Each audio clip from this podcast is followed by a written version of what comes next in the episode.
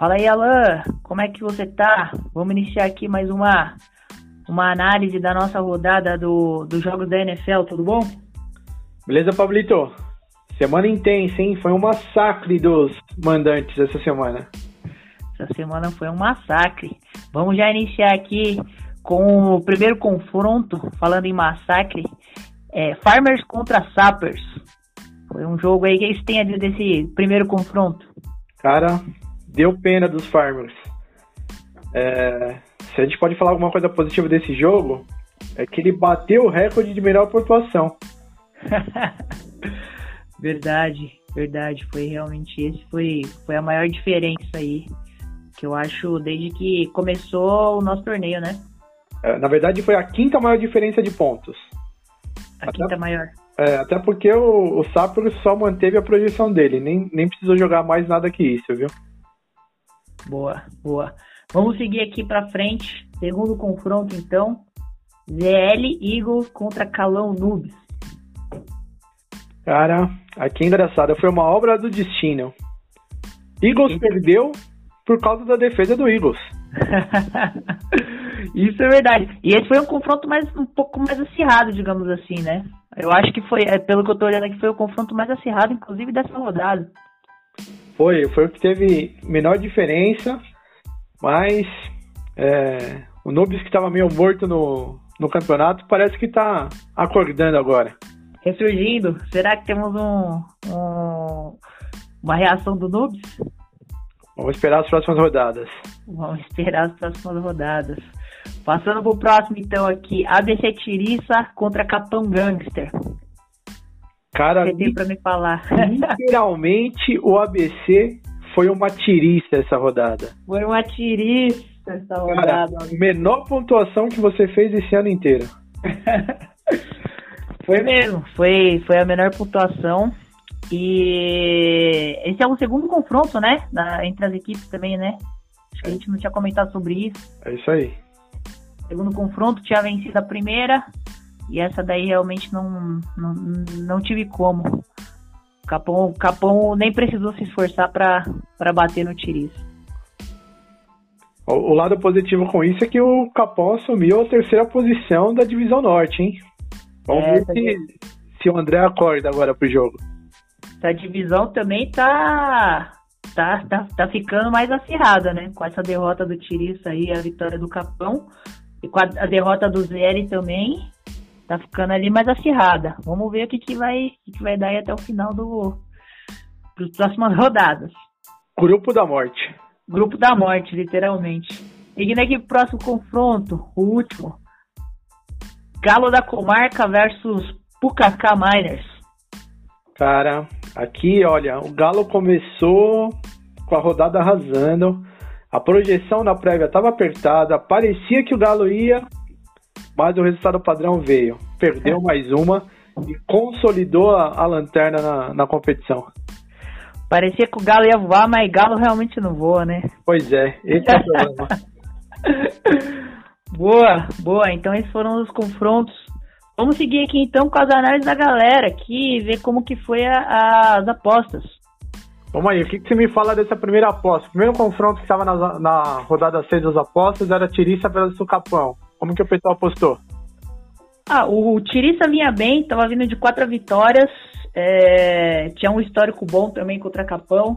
A galera apostou forte aí a favor do Tiriça, né? Apostou no, no, no, no Tiriça, que enfim, apostaram suas fichas achando que ele ia vencer esse confronto, mas realmente não deu.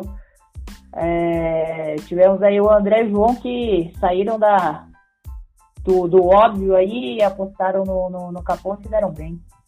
Beleza, confronto 2, Farmers vs Sappers.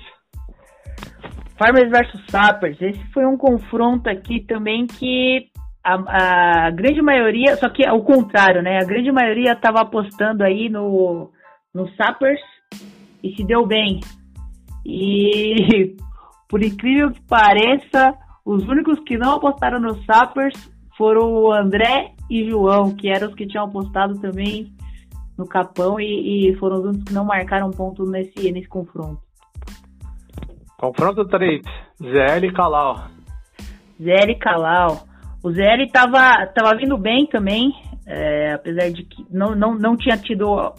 É, não tinha vindo como o Tirissa, né, com quatro vitórias, mas estava sempre pontuando com pontuações muito altas, perdendo por alguns detalhes, e a maioria da galera aí também apostou numa, numa vitória do, do ZL.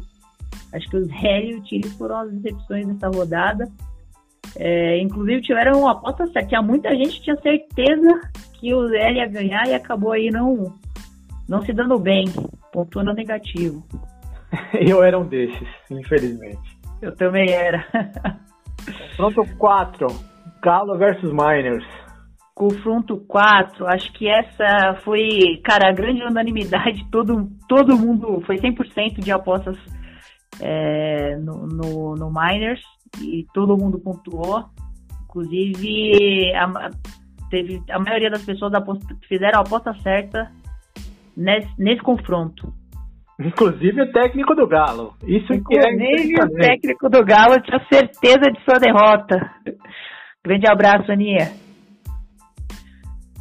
Cara, seguindo aí, seguindo Como, como tá com... tá consolidado então agora? É, seguindo com esses resultados aí dessas apostas, Consolidado temos o Bernardo, o Bernardo se mantém é, na liderança, agora ampliou um pouco mais de a sua, a sua vantagem em relação ao segundo colocado, que é você, Alain.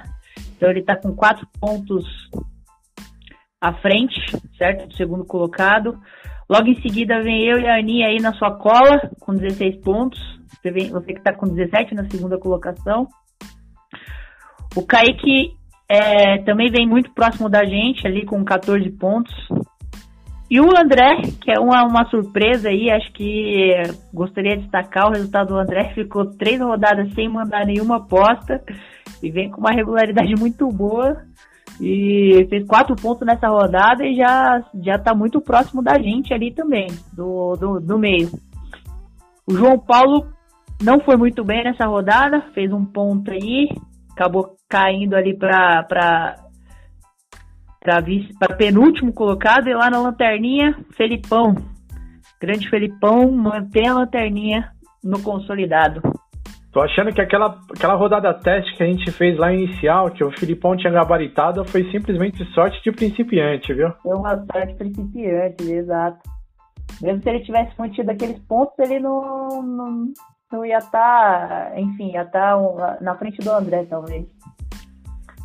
Vamos seguir aqui para a prévia da próxima semana, Alan. Você falando, tem para me falar? É, falando da prévia da semana 9, é, só confronto fora da divisão.